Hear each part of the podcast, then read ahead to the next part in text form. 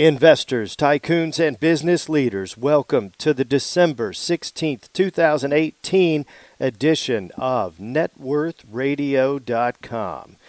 The program built for investors with the top financial headlines of the week, investment strategy implications, and real investment strategy for you, the investor. Thank you for tuning in.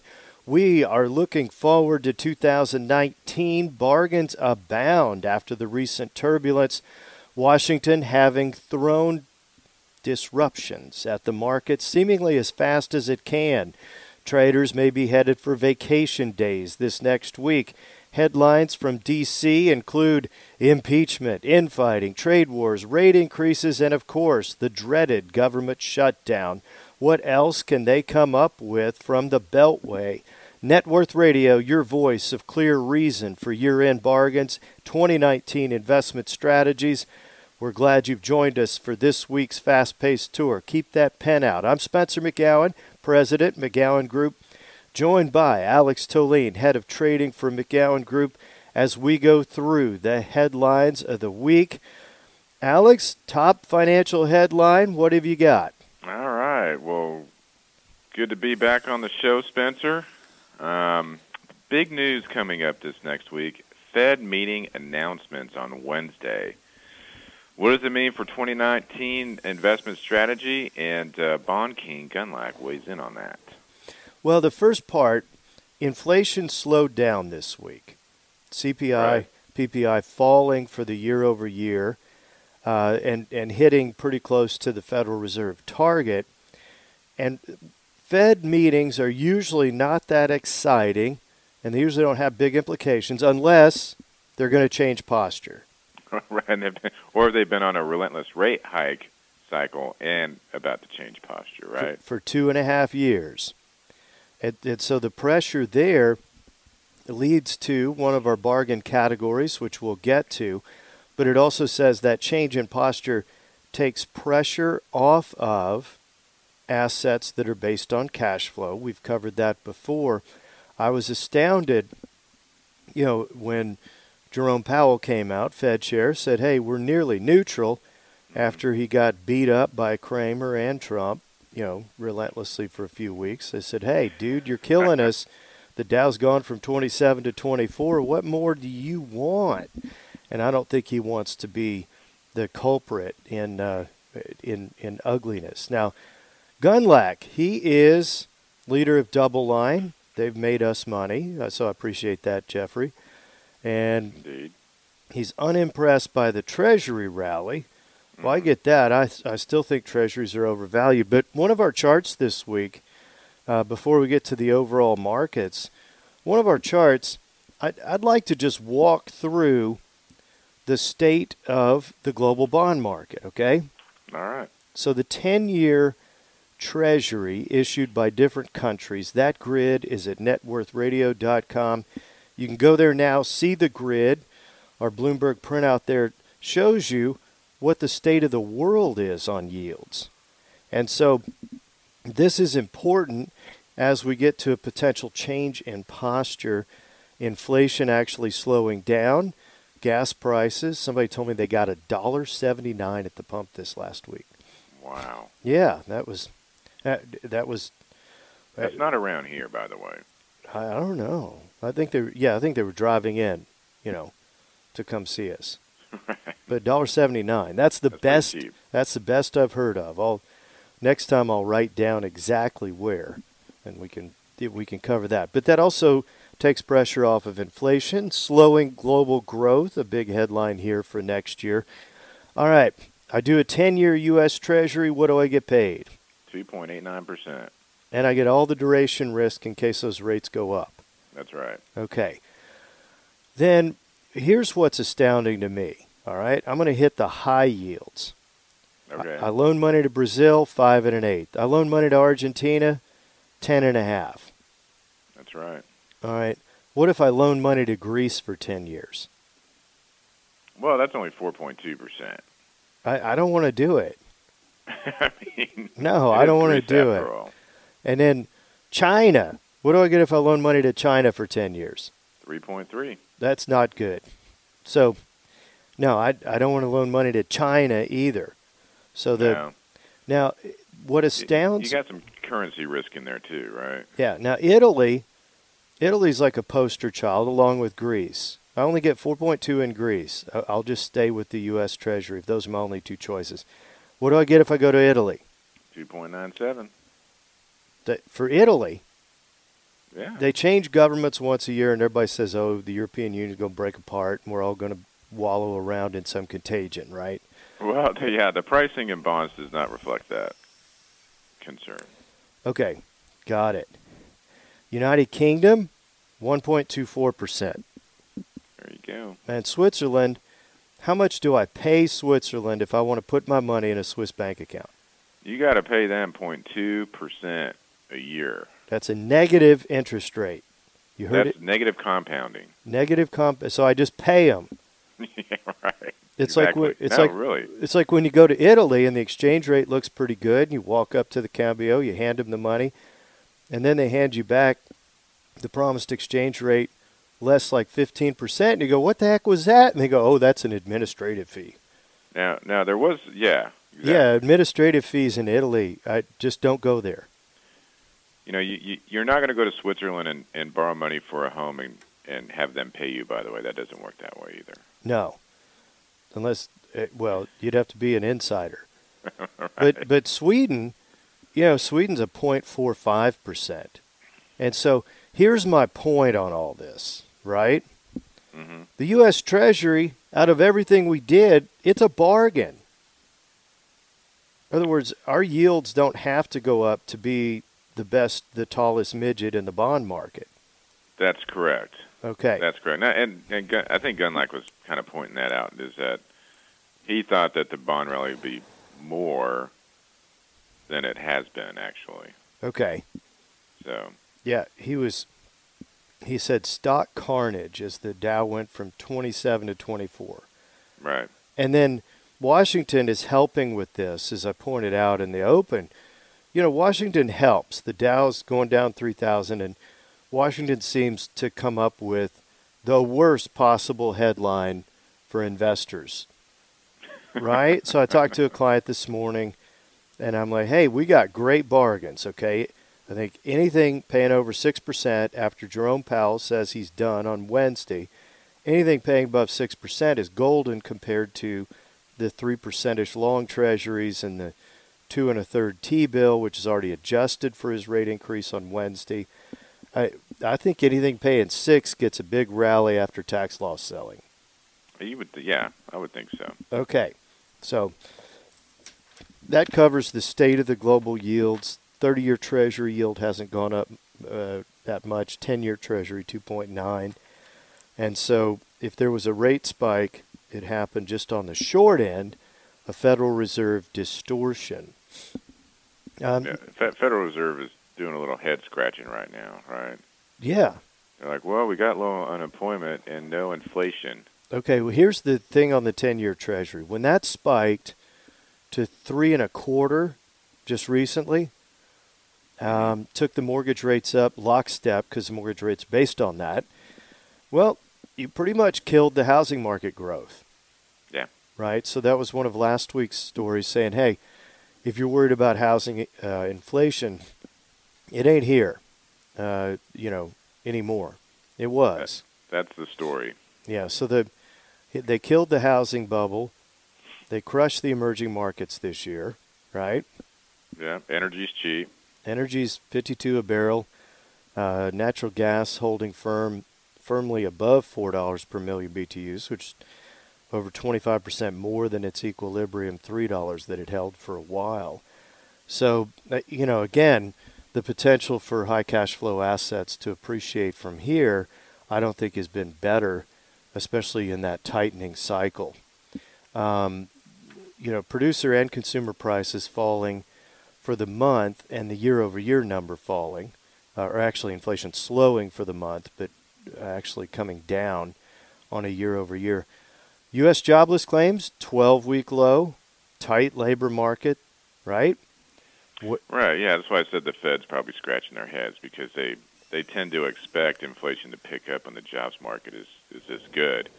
Um, and uh, but I think it does set the stage for hey, if we don't have inflation, then what's wrong with having a great job market? Yeah, and the New Year's Eve uh, weekend, actually Friday morning, Fox Radio has me on call for a special report on wage growth.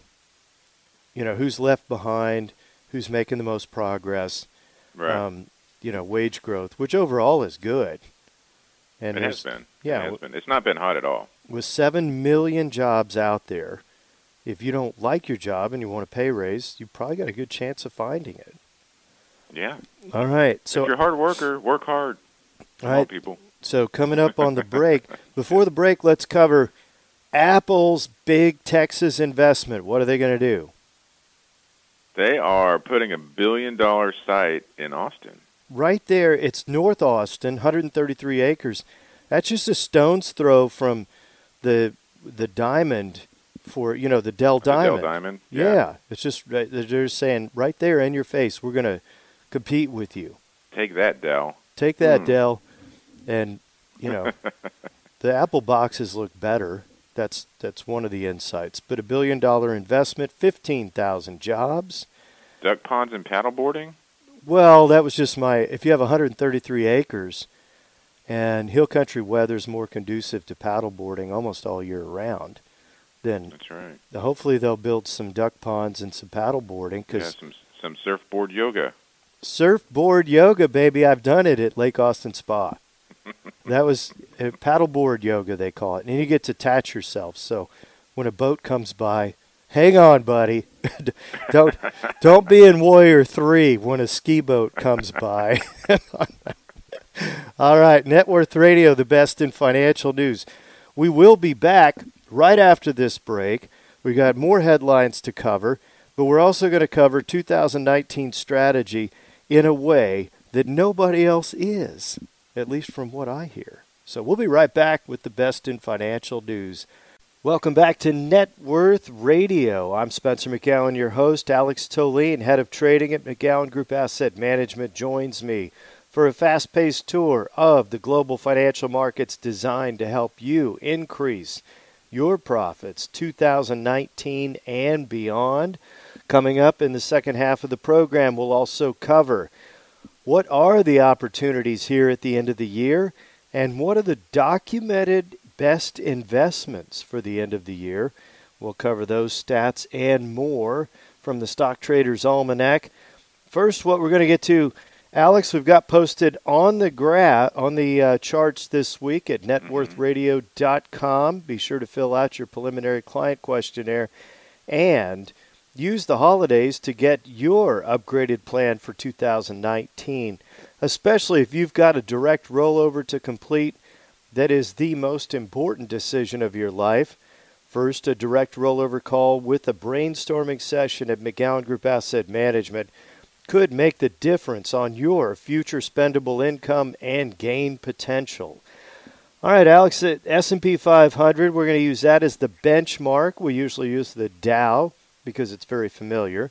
Right. Uh, for those that are needing to be caught up, the Dow went from 27,000 when all the headlines were good to 24,000 when all the headlines were bad, thanks to Washington. All right. What do you see? What do you see on the S&P graph here? Well, we what we're seeing is the 50 period moving average crossing below the 200 period moving average, oftentimes called the death cross. And what the death cross means is does that mean more selling's coming? And in in 2008 you saw a death cross or maybe it's like 2007 to going into 2008 um, that rightly showed that you know you had a big meltdown in markets.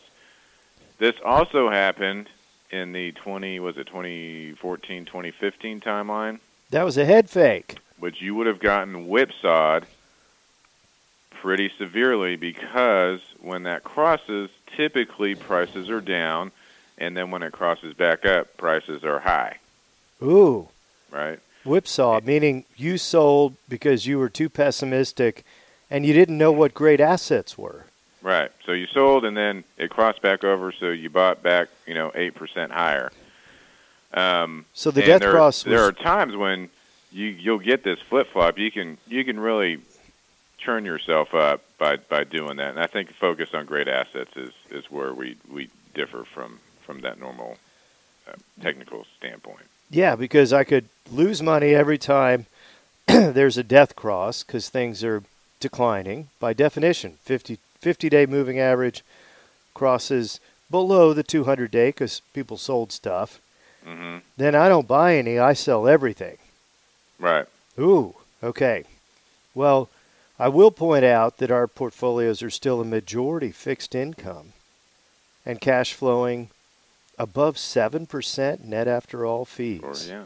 yeah. That's that's huge. That means I'm going to make 35% just from income over 5 years. How much how much volatility am I going to tolerate? I think I'll just go look for bargains with all my cash flow. right. Yeah, which I did. We did, didn't we? Well, I already decided my year-end trades. Okay.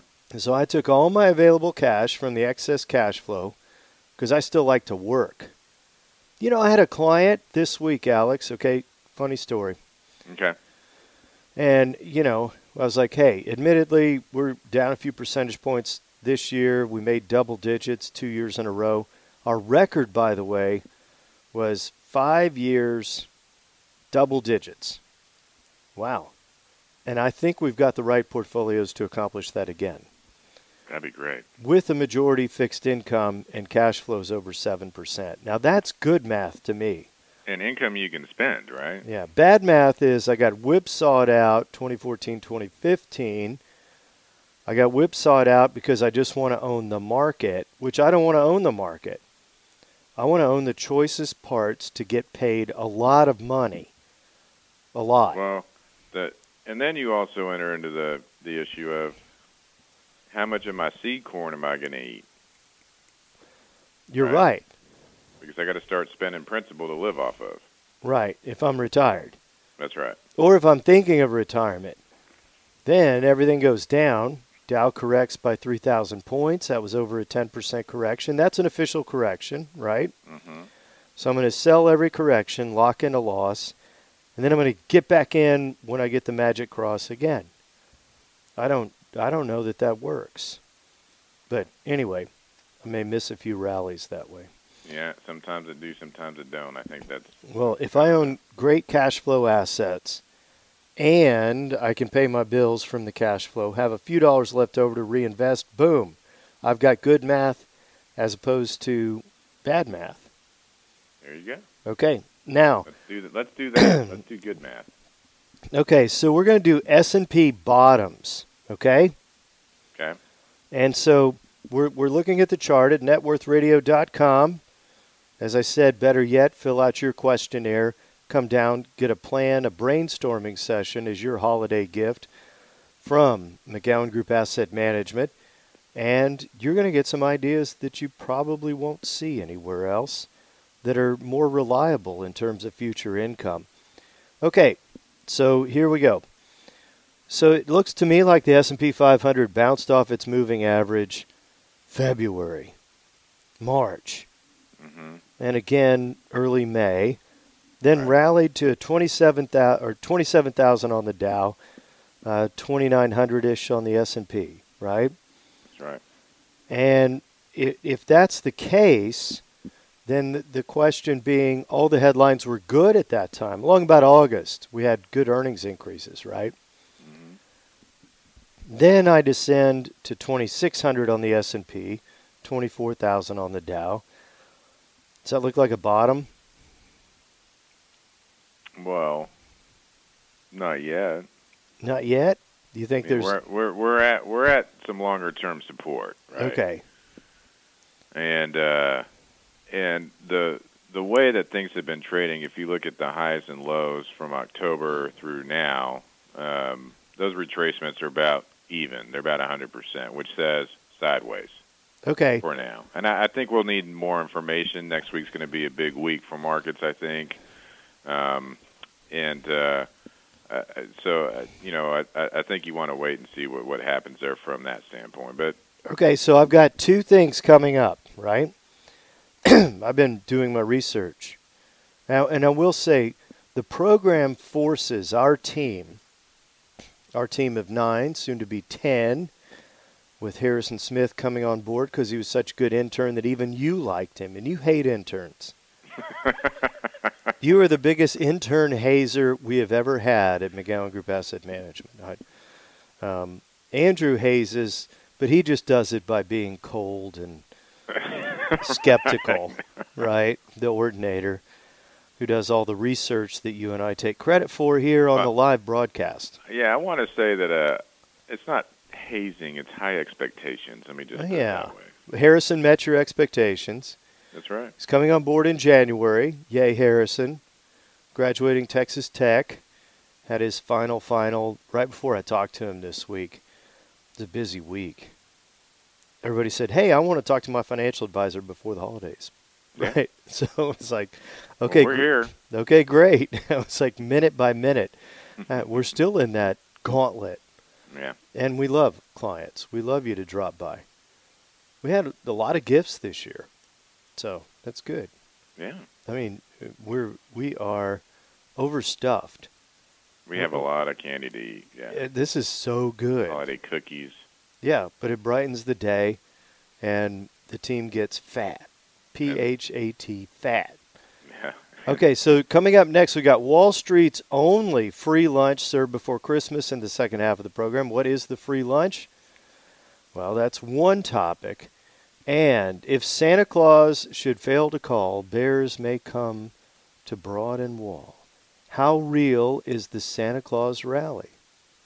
Well, okay, so right. I got the dates. I'm ready to go. I'm in my Stock Traders Almanac, page 112 and 114. For those of you following at home in your own Stock Traders Almanac, the 2019 version, because the pages change, right? But we've already studied the Stock Traders Almanac there. Okay, so we're keeping tabs on Mr. Wilson, uh, now in his second year. Mm-hmm. So what if he comes to you and says, "Dad, I want to be a Branson space cadet and go to space"? How much is that going to set you back, Alex? Well, that's a that's that's this week's quiz, right? But uh, I think it's a quarter of a million dollars. Two hundred fifty thousand dollars. And and and those aren't today's prices, by the way. Those are years ago people ponied up 250 to be the first on there so i don't even know what it would be today. Well i think to, to afford that you're going to need some energy infrastructure and some deeply discounted bonds. I tell you what cash flow is king. Okay you're going to need cash flow if wilson decides he wants to be a space cadet. Richard branson's virgin galactic preparing to take the long-awaited step of trying its fly in its tourism space rocket ship mm-hmm. to the edge of space. That's right. There's competition for this too. Well, the good news is if you go to the edge of space, you don't have the re-entry problem where there's all that fire and stuff like Apollo 13. Oh yeah. Yeah. But that's that's good news. So for to not increase the risk of uh, for, paying two hundred fifty thousand dollars and then having it kill you. Yeah, for those listeners that have way too much money and want to go to space, this is as close as you can get. There's 600 reservations at $250,000 each. Richard Branson actually did a presentation on this back at one of the investment management consultants associations mm-hmm. about going to space. And and I want to say it was a better part of a decade ago. And he said this is real and you get to be weightless for a little bit. So it's 10 years. Yeah, it gives me motivation to be healthy, wealthy, strong, prosperous, and to have a lot of ex- excess cash flow. So I think once you start going, uh, over the next 10 years, you should see prices drop quite a bit, I would imagine, right? Yeah, I think uh, ideally you and Wilson can go up for a mere 40 grand together and, you know, and say 2028. We, we've been to space. Yeah, he'll he'll be able to remember it then, right? if he did it now, he would just cry like a baby the whole time. Yeah, I mean Santa Claus makes him cry now, you know. Okay, we got LNG coming up, liquid natural gas, and the shale boom, and what's actually happening on some of the most underpriced assets in the universe. Net Worth Radio will be right back.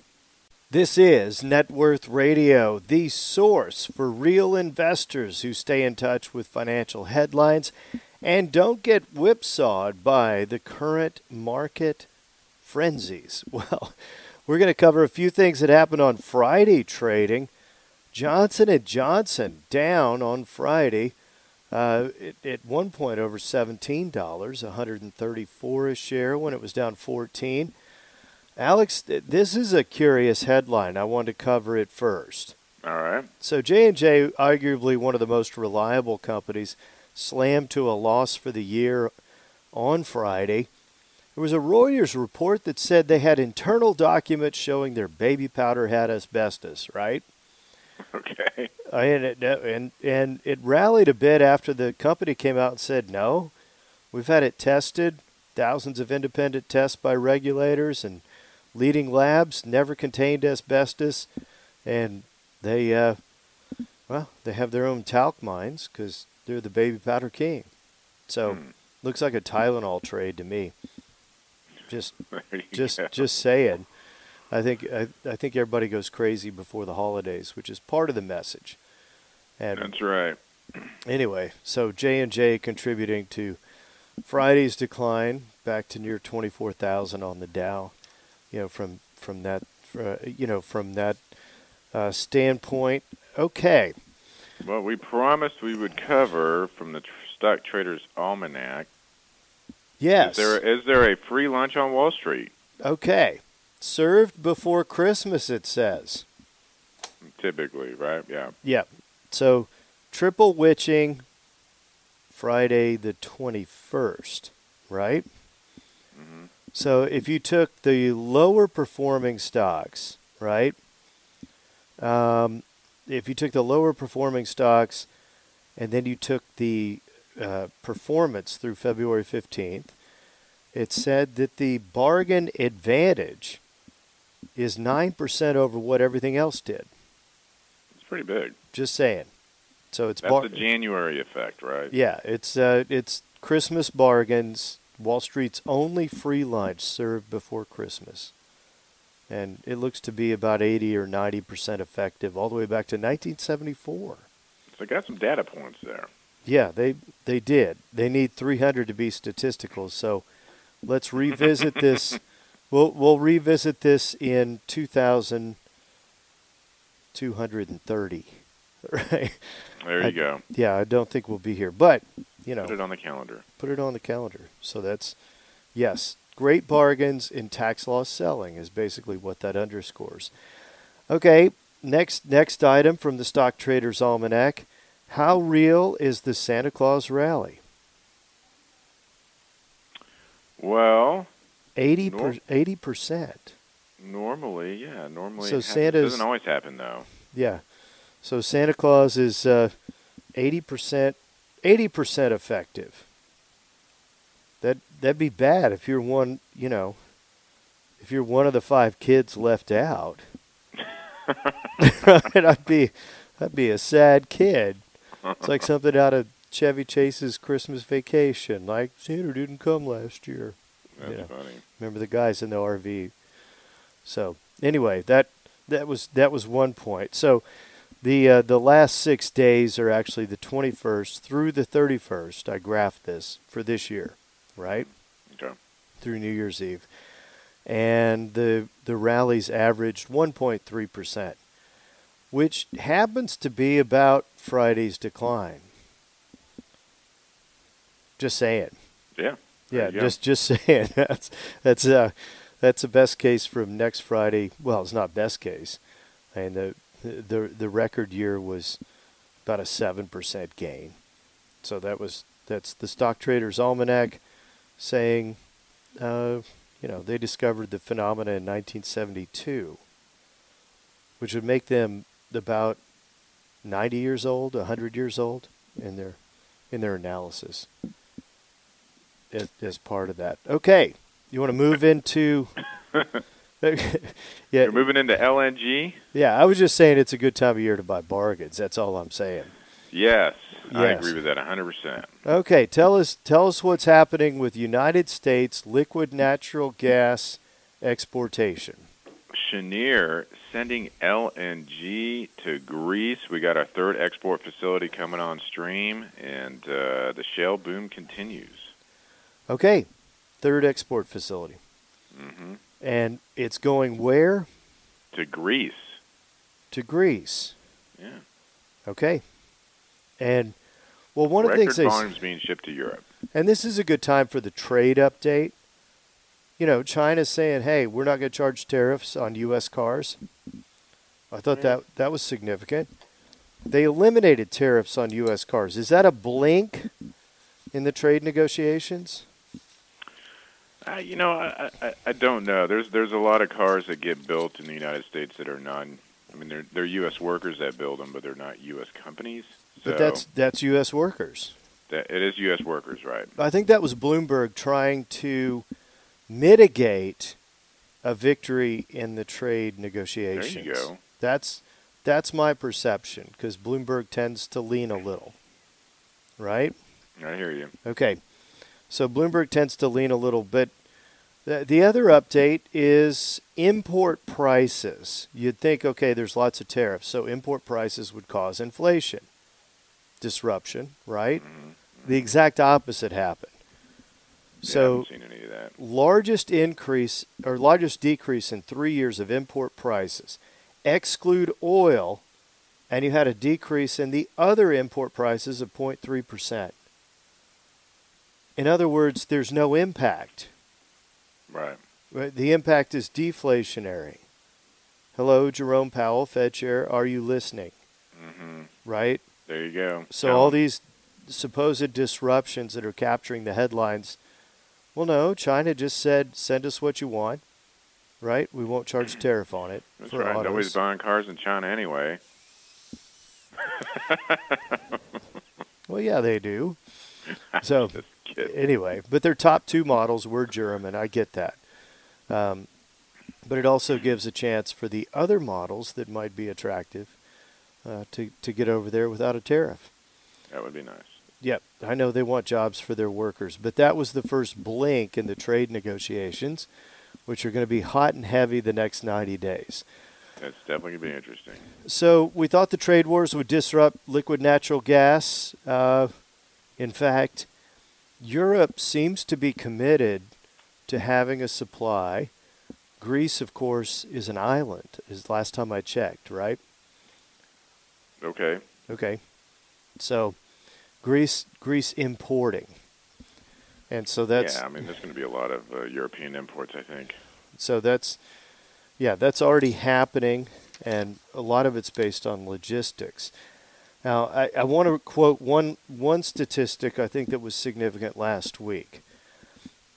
I thought there's no way that the U.S. would ever become a net exporter of oil, right? Because I thought the figures were 21 million barrels a day consumption, 12 million barrels a day production. But no, we were a net exporter last month, and we covered that last week. But I think it's most significant.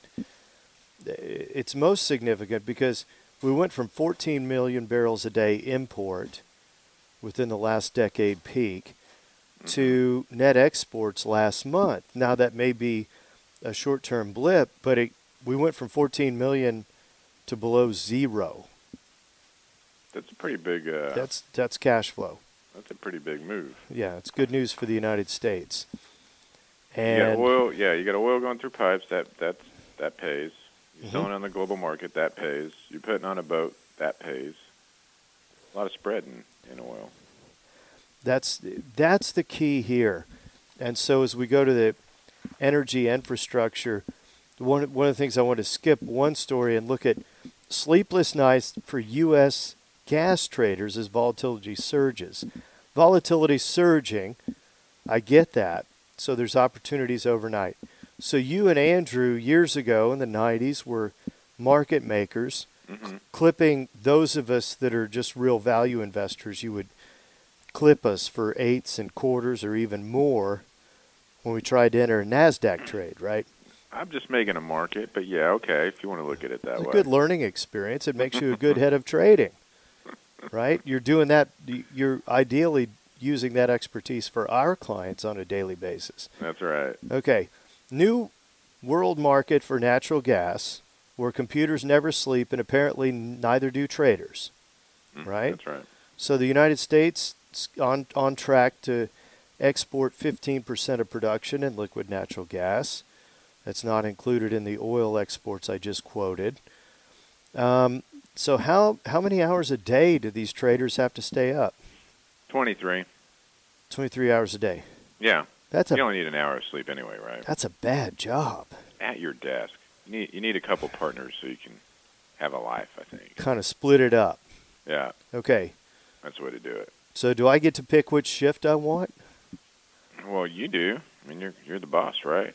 well, I, you know, I, the, the problem is I'm subject to protests here at the office. If, if you guys don't like what's happening, you make it clear.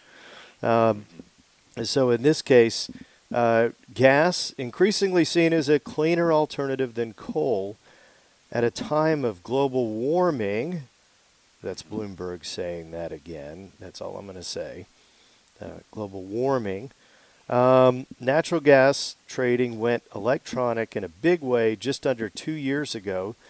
New York mercantile uh, pits uh, were actually shut down, eliminating the rings of buyers and sellers flinging their orders onto cards. So that's okay. All right, what It- we're going it's basically they're just taking the fun out of it. Okay, quick break. Then we're going to come back, finish up the petroleum update and the global high yield update right here on Net Worth Radio. Net Worth Radio devoted to your success as an investor. We're right here today with Alex Tolene, head of trading, and yours truly, Spencer McGowan. We're devoted to your success in a way that starts with each week's research. The research we were covering related to the petroleum industry and the opportunity, especially for Texas investors that tend to have a greater understanding, like some of our pipeline guys, right? Uh, we get we get good insights from clients, and the reason it's named McGowan Group is this is a group of clients, collective brainstorming. You don't have to check your brain at the door. We have a model with clear recommendations, which we implement through Stephen Norris.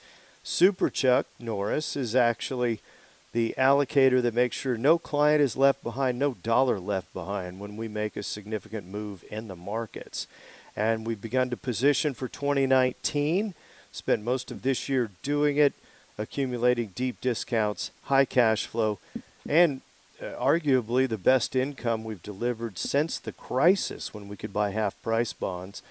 Uh, we don't have those right now. People aren't that scared, uh, I guess is the key message uh, for this week's trading. And 24,000 we covered in the last segment is at least the temporary bottom on the Dow. Uh, could go lower. We've got uh, plenty of forces. Some traders will begin to take off for Christmas, Alex. Is that true? That is true. Okay. So Yeah. things will lighten up. Lighter volume, uh, but that doesn't mean. I mean, you can have some pretty big moves with light volume too. Okay. Now, Normally up, but another beneficiary of the liquid natural gas exportation I wanted to cover okay. Kinder Morgan, I think, is a reasonable year end trade. Uh, not a recommendation for your portfolio till you come down, get a plan, and certainly don't buy too much of any one thing, right? Well, Yeah. you should diversify some. I, I imagine. Kinder Morgan received uh, FERC, Federal Energy Regulatory Commission, authorization to place remaining facilities on the company's natural gas pipeline to Sabine Liquid Natural Gas Export Terminal into service, which says they are cleared to pump lots of gas. That means a nice increase in flow. You know, their cash flow numbers have actually looked pretty good. Well, those, you know, the four graphs that we haven't covered are pipeline revenue versus free cash flow, courtesy of Andrew Orton, the Ordinator, hmm who never feels he gets credit, but here he just did.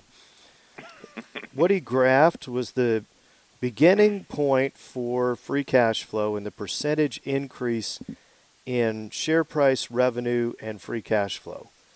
And it shows cash flows are amazingly to the upside for the four pipelines that we started, right? Right. And boom, recent spikes as well. That's so that's that's huge. I want to own the toll booth, the pipeline. I don't want to own the speculation or the oil field service company. I mean, Yeah. oil field service is just a good way to get your face ripped off. Yeah, those have not done well. Well, and that's, you know, that's part of it. So we talked to one of our funds this last week, actually Friday, right? We talked to him twice, Yeah. right? And what was his message on institutional money flow? The message the, that uh, that I received was institutions, big institutions like endowments, big pension funds, and that kind of thing, are the most excited about energy infrastructure than they've been in a very long time, um, if not ever. Wow, that was I know. that was good. It's pretty And, and pretty so impe- impressive. he was anticipating positive money flow the next 90 days. He may be Right. talk, talking up his trade because he's limited there. Uh, the you know the other thing I wanted to cover is, you know, Forbes came to me and they said, "Hey, uh, here's the bond index. Tell us how managers add value or they don't. Your perception as an advisor. How should you do your bonds? Right? It's active versus passive, right? Yeah, well, that was part. That was one of the questions. Uh, some of the others were, how did it do? Well, the aggregate bond index was a minus one total return at the time, right? This week, Mhm. minus one trailing 12 months. High yield was a plus two. That's three better. That is three better. Yeah, and then I said your aggregate bond index that you cited is 105% of par value. The prices are going to amortize to par if all, all things being equal. And I said the high yield index domestically is 83 cents on the dollar. Positive total return year to date. Last 12 months. No, year, not year to date, 12 months. I got to be specific there. And what I said was this was a better place to be. And when rates were rising, that's true. Uh, when rates are falling, they tend to move back towards par, and a 16, 17% gain potential is that's pretty good. And That's so good. that was my answer to Forbes. And he said, Do active managers add value versus passive? Right? Okay. So I had to pull rank on him and say, okay, Wharton professor Marston did a big study on this. Bond managers actually add value relative to the index as a majority versus equity managers where it's 50 50 and then it moves sometimes active, sometimes index, right? hmm hmm Well, I, I highlighted my best bargain global high yield, better discounts than domestic high yield, A lot better discounts. a lot bigger yield. A lot bigger yield. I said, pay me now and buy something that's likely to go up because default rates are still at record lows, as evidenced by the fact.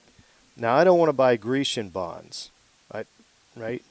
Those are bonds in Greece, right? Yeah, not Grecian formula bonds. I think they're gone now, right? It was a good idea at the time. But, uh, okay, so lower inflation. This is a key to fixed income strategy. Hmm Cheaper oil ripples through the global economy, right? Oil prices posted their worst month in a decade, falling more than 30%. That means I don't want to be in an oil company, I want to be in the pipeline, which is getting bigger flows. Economic growth in major crude exporters suffers when oil falls, while large importers are positioned to benefit. That means you go to the pump, you pay $2, you're a lot happier than $3 or $4. Uh, I know that that's true. and that is true. That's very true. And, and we found during the most recent oil spike, would we find gas, uh, gasoline a dollar more expensive than anywhere else here in Uptown? hmm Yeah, I, I'm not going to. I'll, I'll just quote their. Yeah, their Shell.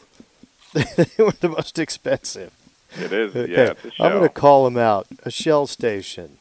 across the street. Shell station across the street from the Crescent. Buy your gas at RaceTrac before you come see us. That's that's one of the points. A a planning point.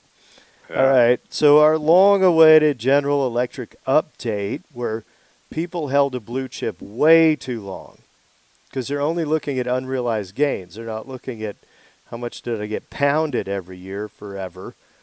Um, is is it time for GE? I don't want to buy GE, but I just I'm just saying, Alex. Does it look like time? Not to me. No, I, I'm I am on the sidelines on that one. I just have better choices. Interestingly enough, I think the low was six six six. okay. Well, all right. Well, we'll just we'll just leave it at that. Okay, we got we're just a few minutes from the wrap up, or just a couple of minutes. Um, okay, this cannabis thing we've been covering, right? And you guys have successfully helped us to add a growth candidate. We took some profits. It looks pretty cheap. Tilray, the stepchild of the industry based on multiples, Mm-hmm. just just getting hammered this week, and little canopy growth holding its own. But what's the next big? Uh, we'll call it cannabis-derived boomtown. Well, the big story this past week was the passing of the U.S. Farm Bill. And in that Farm Bill, it makes hemp and hemp farming legal. Yes. And um, so hemp has been illegal because it, I guess it has some, I, I don't know, it's a derivative of marijuana, although it doesn't have THC in it. But a byproduct of hemp is something called CBD or a cannabidiol. Yeah, there's a, there's a new CBD shop on Lovers. I saw it. They give you a cream. It's supposed to alleviate pain. It's So- supposed to reduce swelling, alleviate pain. So It doesn't make you high. It just makes you numb. there you go. Okay. Now, and final. 5.5 billion is the expected revenue from that this year, not 2019. Okay. We'll try to figure out how to benefit. But one thing I want to point out, just a quick one minute. We told you not to, to not to, to borrow a phrase from the movie Cars because we all have kids. So, Bitcoin, classic bubble, popped. That was the big story this year for speculators. What happened? Well, I mean, Bitcoin's down 82%, right? Uh, Yeah. Peaked uh, close to 20,000, trading at 3,200, I think, at the end of the week. And and that's from this time last year when everybody's like, "Do I do I do Bitcoin? How do I do Bitcoin? What is Bitcoin?" And we were like, "No, just Right. just." well, if you bought it this time last year, but for the grace of God, you go there. You, you, you, you- you're probably down only 50%. If you bought it at the peak, you're, you're down 80, 90%. That's why you listen to Net Worth Radio, the best in financial news. We told you to not to, and we issue more warnings. Come down, see us, meet the team that cares, and may God bless you and your family in the holiday season ahead.